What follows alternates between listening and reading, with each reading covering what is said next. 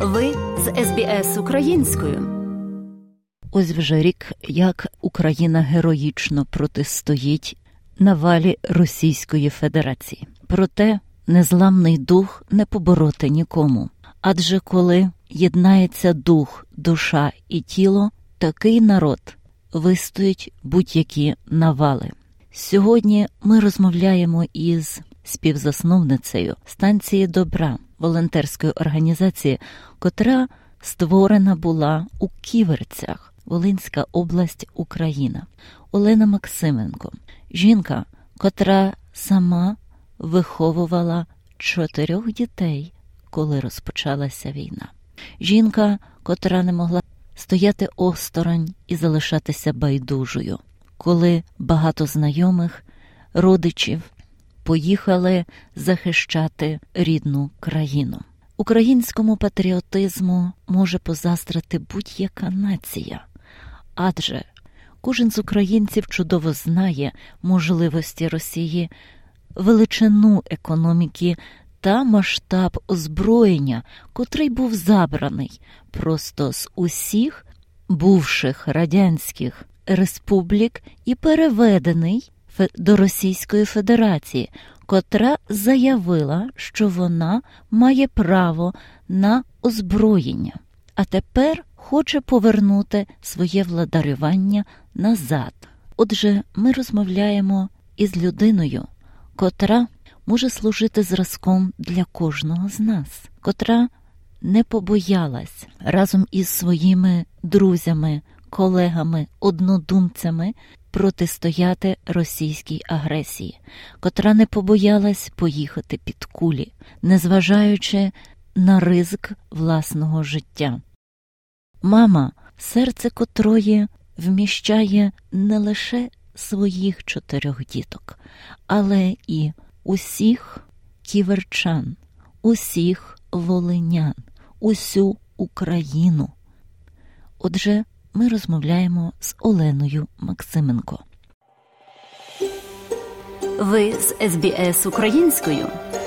Знайдіть більше чудових історій на sbs.com.au ukrainian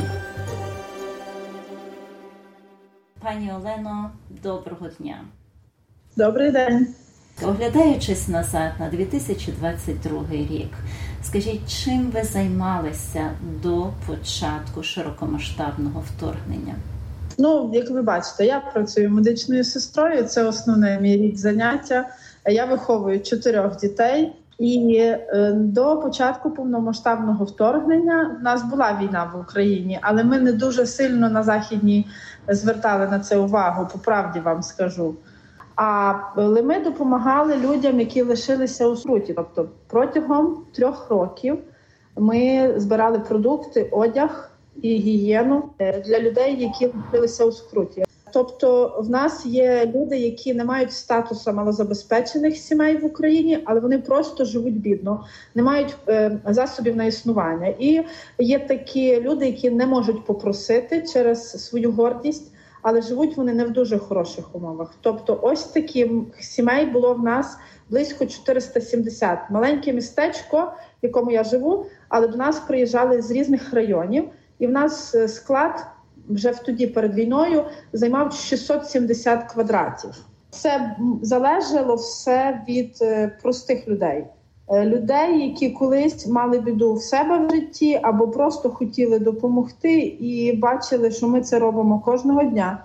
Ну, ми це виставляли в соціальні мережі, звичайно, без облич, але ми розказували, що ми робимо і для чого. Ну, цим ми займалися до війни. Отже, в маленькому містечку, а містечко називається Ківерці, Волинська область, місто Ківерці. Дякую. Тобто, ви вже до широкомасштабного вторгнення займалися такою допомогою 24 лютого. Як ви сприйняли цю новину? Я вам скажу, що на той момент я виховувала дітей сама, і для мене не знаю, було дуже тяжко їх лишити самих вдома і їхати за 23 кілометри на роботу. Це було страшно, тому що ми живемо в своєму будинку, в якому є підвал, колишній наш такий малесенький підвальчик, два на два, в якому ти з е, піднятою головою не влазиш. І мої діти мусили бути там, поки я була на роботі добу. І для мене це був виклик, бо я е, або втратити роботу, або ну, я якби залежала фінансово від цієї роботи, не могла кинути і дітей не могла. Старшій доньці моїй 17 років, але вона справилася, дівчата мої старші справились, самі були вдома. І перший раз це треба було вийти на роботу. А далі треба було. Я знала, що дуже дуже багато моїх друзів поїхало вже, і дуже дуже багато йде в військкомат. Немає що взутись, немає що вдітись. Е, добре, хлопці, які працювали на роботі, вони могли собі купити все, що треба, і йшли. А були просто, що хотіли захищати Україну, але не мали в чому. І йшли так в курсівках і в тому всьому, і почали дзвонити Льон, може в тебе там щось є на складі, чим ти нам можеш допомогти? І ми почали потрохи збирати все, що було. А чоловічого одягу в нас завжди найменше. Це найменша кількість, його ніколи немає. Ні взуття, ні, е, ні одягу. І потім дзвонять до мене мої хлопці, ну мої друзі, і кажуть: ми зараз в такій області, це Київська область, нас кинули, не дали нічого з собою. Ну, типу, якась провізія була елементарна, але їжі не було. Каже, просто накормити хлопців, наприклад, 240 людей треба накормити вже. Шок, що ми могли? 240 прості дівчата стають на кухнях і давай ліпити, сушити, варити, збирати загрузили в машину, і ми вже їхали в березні місяці. Ми вже їхали. Це 24 лютого. Ми почали вже щось там збирати, але ж було страшно їхати. Всюди все взривається, кожне місто гудить, все е, ну якби і дітей не кинеш. І мої дівчата, подруги сказали: ми не поїдемо, бо нас не пустять чоловіків. А в мене нема не було чоловіка на цей момент. І я кажу: я поїду. І моїх дітей двох менших забрала подруга Олена, а двох старших забрала подруга Віра до себе. І я поїхала, я взяла хлопця водія, ми загрузили три тони і поїхали. Е, перше це була Житомирська область, тоді не зв'язку, не світла, не комунікації не було. Ми приїхали, е, простим людям не було навіть хліба. Потім це була Київська область. Е, це були прикордонна територія. І так, отаким чином ми почали е, по дзвінку. Наш я свій телефон виставляла у всіх соціальних мережах. Е, в мене секретаря немає, як ви бачите, роблю це все я сама. В мене є три таких найближчих подруги, які так само, як і я, їздять на передову і збираються все тут. Ми не залежимо від допомоги якоїсь великої компанії. Ми залежимо просто від простих людей тут, в Україні, в Польщі, в Німеччині, в Італії. Тобто, кожний по малесенькій коробочці, щоб ви розуміли, висилає на мою адресу хтось е, там ящик е, обезболюючого, хтось ящик рукавицю, хтось ящик штанів, хтось ящик їжі. І таким чином кожного тижня, навіть два рази в тиждень, ми їздимо на передову на прифронтові території, возимо просто їжу. Ви ем, знаєте, в нас нема біди на західній Україні. Нам просто страшно, бо Білорусь поряд. Ми чекаємо кожного дня наступу, і нас цим лякають. Вони вчаться, вони висаджують свій десант. Якби тут є, тут болить. Але в нас тут не страшно. Страшно, коли ти заїжджаєш Донецька, Дніпропетровська, Херсонська, Харківська, Запорізька, Миколаївська. Там страшно. І люди там живуть. І їхати вони тут звідти не хочуть. І ми не маємо права їх усуджувати за те, що вони не хочуть звідти виїжджати. Вони хочуть жити в своєму будинку, в своїй країні, навіть коли над головою все взривається. І нікуди вони їхати не хочуть. Який цікавий парадокс, так? Людина настільки сильно прив'язана до свого місця, до своєї хати, до своєї рідної землі, що навіть страх смерті ем, не може її звідти там за, е, забрати і чи вигнати, чи налякати. Скажіть, будь ласка, може без наших радіослухачів хтось би хотів допомогти вашій організації? Маєте якусь назву, дайте адресу. Ми знаходимося в місті Ківерці, Волинська область, Україна. Наші соціальні мережі це Фейсбук, громадська організація Станція Добра і це Інстаграм. Громадська організація Станція Добра, але в інстаграмі ми називаємося англійськими буквами Тут про добро, без пробілів. Е, всю інформацію, ну скажімо так, 50% інформації ми викладаємо там. Ми не викладаємо, куди ми їздимо, які точки ми відвідуємо. Кожного разу це 40 місць в біля нуля і плюс один. Ну тобто, це лінія бойових дій. Цього ми виставити не можемо, тому що ми переживаємо за своїх хлопців. Кожного разу величезні потреби. Кожного разу це ми збираємо по маленькій, по гривні, по дві, по 20, по 50, по 100, хто скільки може. Але кожного разу це генератори, це машини. Ми привезли 48 машин для ЗСУ за рахунок ну якби наших спонсорів, людей, які живуть за кордоном, але купують машини. Часом ми збираємо самі на ці машини кошти. Тому це 4 тисячі доларів, 3 тисячі доларів одна машина. 48 машин ми вже пригнали за цей період часу. Це прості маленькі люди, як я кажу, і це круто, тому що ну. Ми всі по всі по всьому світу, і українці по всьому світу дійсно доєднуються до того, що ми робимо. Один другому розказують, і таким чином потрошки ми збираємо. Тому я закликаю всіх тих, кому цікаво спочатку подивитись нашу сторінку, познайомитися з нами. Кому буде щось ще якісь додаткові питання, будь ласка, ми завжди відкриті для всіх і для кожного. Дякую. Скажіть, будь ласка, яка потреба на теперішній час? Ми розуміємо, що зараз холодний період на Україні. В чому є потреба? Холодно. Е, в останньому з моїх постів я перерахувала зараз найбільша потреба, і це те, що е, витягує найбільшу кількість коштів. Це е, бушлати, теплі чоловічі, бо вони ну дороговартісні. Це е, штани, це тепле взуття, любе взуття. Тобто від резинових і кросівок це вже ми не говоримо про берці. Ми говоримо про те, коли хлопці виходять з передової, щоб їх перевдягнути. Це термобілизна, це рукавиці, балаклави, теплі шапки. На сьогоднішній день ми збираємо кошти на дизельний генератор, тому що бензин на передовій дістати дуже важко. Тому дизельний генератор від 5 кВт. Зараз є потреба в старлінках, раціях. Ну я перелічую те на сьогоднішній день, на що ми збираємо кошти. І в нас є великий збір відкритий зараз на 440 тисяч гривень. Це два екскаватори, е, щоб хлопці не купали вручну бліндажі. Зараз іде.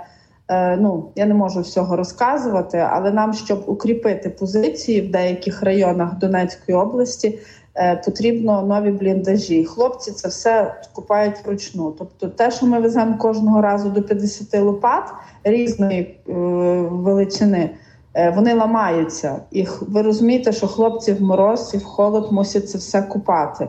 Тому ми хочемо і полегшити трохи завдання тих, хто наступає, відступає, і укріпити їхні бліндажі за рахунок маленьких екскаваторів, які будуть купати окопи замість людей. 440 тисяч гривень. Зараз ціна питання. 220 ціна одного в гривнях. Дякую. Ви буваєте, звичайно, на передовій. Не обговорюємо місця перебування. Проте розкажіть, будь ласка, який настрій у наших захисників? Скажемо так, е, кожного разу різний.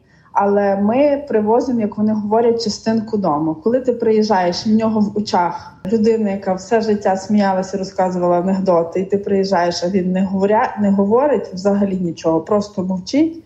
Ти розумієш, що настрій нульовий, а їх додому не відпускають багато кого. Тому настрій, от ми і привозимо, щоб ви розуміли. Кожного разу більше 40 точок вигрузки. Ти не можеш просто приїхати, вигрузитись, скинути посилку і поїхати. Ти повинний вислухати хоча б тих трьох-п'ятьох хлопців, які приїхали, обняти, пригорнути, послухати, сказати з дому привіт, сфотографуватись для мами, зробити фото дружини, якщо вони згідні розказати, що вони там. Багато рідних не знають, де знаходяться їхні хлопці, і ми про це не можемо говорити. Настрій, скажімо, такий, треба піднімати їм тяжко, вони задовго там, дуже довго. Дехто 10-11 місяців не був ні разу вдома. і скільки хлопців вони поховали. Буває такі бригади, що він з бригади в бригаду новостворені роблять, тому що гинуть. З 30 остається четверо, з 50 остається двоє. Їх скидають в одні бригади. Ви розумієте, як їм морально поховати всіх своїх друзів, знайомих і йти далі. І тому я кажу: ми не маємо права зараз зупинитись заради тих хлопців, яких ми вже поховали, які загинули.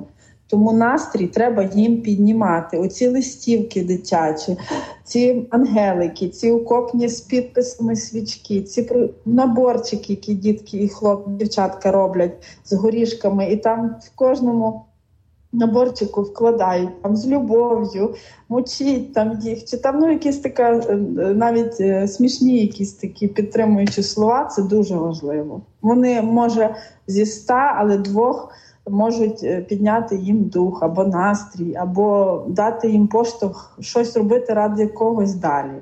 Ну, якщо вони там без зв'язку, ви самі розумієте, нема кому позвонити і сказати, ну там чи виговоритися. Так, звичайно, допомога потрібна нам не лише матеріальна, але й духовна, душевна підтримка. Скажіть, будь ласка, як ми можемо допомогти, щоб чим скоріше дійти до перемоги? Е, я думаю, що про біду в Україні треба кричати у всьому світі, тому що малесенька країна, як ви бачите, якщо відкрити карту, тримає величезну країну агресора. Я думаю, що треба на всіх е, сесіях і на всіх судах кричати про те, що вони роблять біду для нас, і що якщо ми здамося, вони підуть далі. І ви всі, всі, всі, всі це прекрасно знаєте. По перше, треба говорити, що в нас біда. Я розумію, що негативні новини вбивають вже всіх, і вони всім надоїли. Але уявіть, як людям, які вже рік живуть в війні, їм не набридло, вони ж живуть там. По-друге, мені здається, треба піднімати всіх, хто може ще допомогти, бо в Україні вже немає з чого брати і немає з чого збирати, чесно наскільки ми могли робити на початках, наскільки ми вже просто від е, організації до організації одні другим допомагаємо, щоб мати з чим їхати. Так само заправитись. Це 15-17 тисяч туди назад, щоб тільки заправитись. Тобто, це все люди вже не мають де брати. І тому я дуже прошу всіх, хто є за кордоном і можуть нас підтримати. Ми тримаємо країну агресора. Тому я закликаю всіх допомогти нам стримувати їх далі, а можливо знайти якісь речашки, щоб е, все ж переконати Росію не наступати на нас далі. Дякую. Хотілося б завершити нашу розмову позитивом. Кожен з нас має якісь свої мрії. Що перше зробити після перемоги? Я навіть не знаю. Я хочу стіну, величезну стіну від Росії і Білорусі, таку велику-велику. З тих всіх блокпостів, які ми завалена зараз, вся Україна з того металу виборувати таку величезну, величезну бетонну стіну, щоб вони не могли більш до нас ніколи зайти. І українізація сходу це ну якби я не повністю говорю українською мовою мене теж в крові є і поляки, і росіяни, і німці. Але я хочу, щоб всі українці, які живуть на українській землі, поважали те, що ми є такі, що ми сильні, і в першу чергу це було любов. До країни, в якій ти живеш, і вона має виховуватись в кожному куточку нашої держави. Я хочу, щоб з перемогою всі розуміли, яка сильна і крута країна в нас, і щоб ми стали трошки вище і показали всім, що ми не прості, е, не проста якась країна біднота, яка просить, а щоб бачили, яка крута, сильна країна, яка вистояла і стільки всього витримала. І я хочу нашого процвітання. У нас найкраща земля, у нас найгарніші жінки і найсильніші наймужніші чоловіки. І я надіюсь, що це буде такий бренд. Україна то є бренд, і щоб до нього тягнулися і пишались. Я українка, і я цим пишаюсь. з гордо піднятою головою, не з протягнутою рукою, а з гордо піднятою головою. Дуже дякую вам за ці щирі слова, і хочу сказати від нашого імені, що частково ваша мрія вже збулася, тому що Україна вже є бренд. І Україною пишаються, Україною захоплюються через мужність, відвагу і, скажу так, неймовірну стійкість та патріотизм. Не просто так, тут за кордоном носимо футболки з написом Будь мужній як українець. Так що мрії вони мають властивість збуватись. Дуже дякую вам за зустріч, що знайшли час з нами побалакати. Слава Україні! Героям слава! Україномовна програма СБС Радіо ділиться нашими радіорозповідями на Фейсбук. Інтерв'ю підготувала та провела Оксана Головко Мазур. Подобається поділитися, прокоментуйте. Слідкуйте за СБС українською на Фейсбук.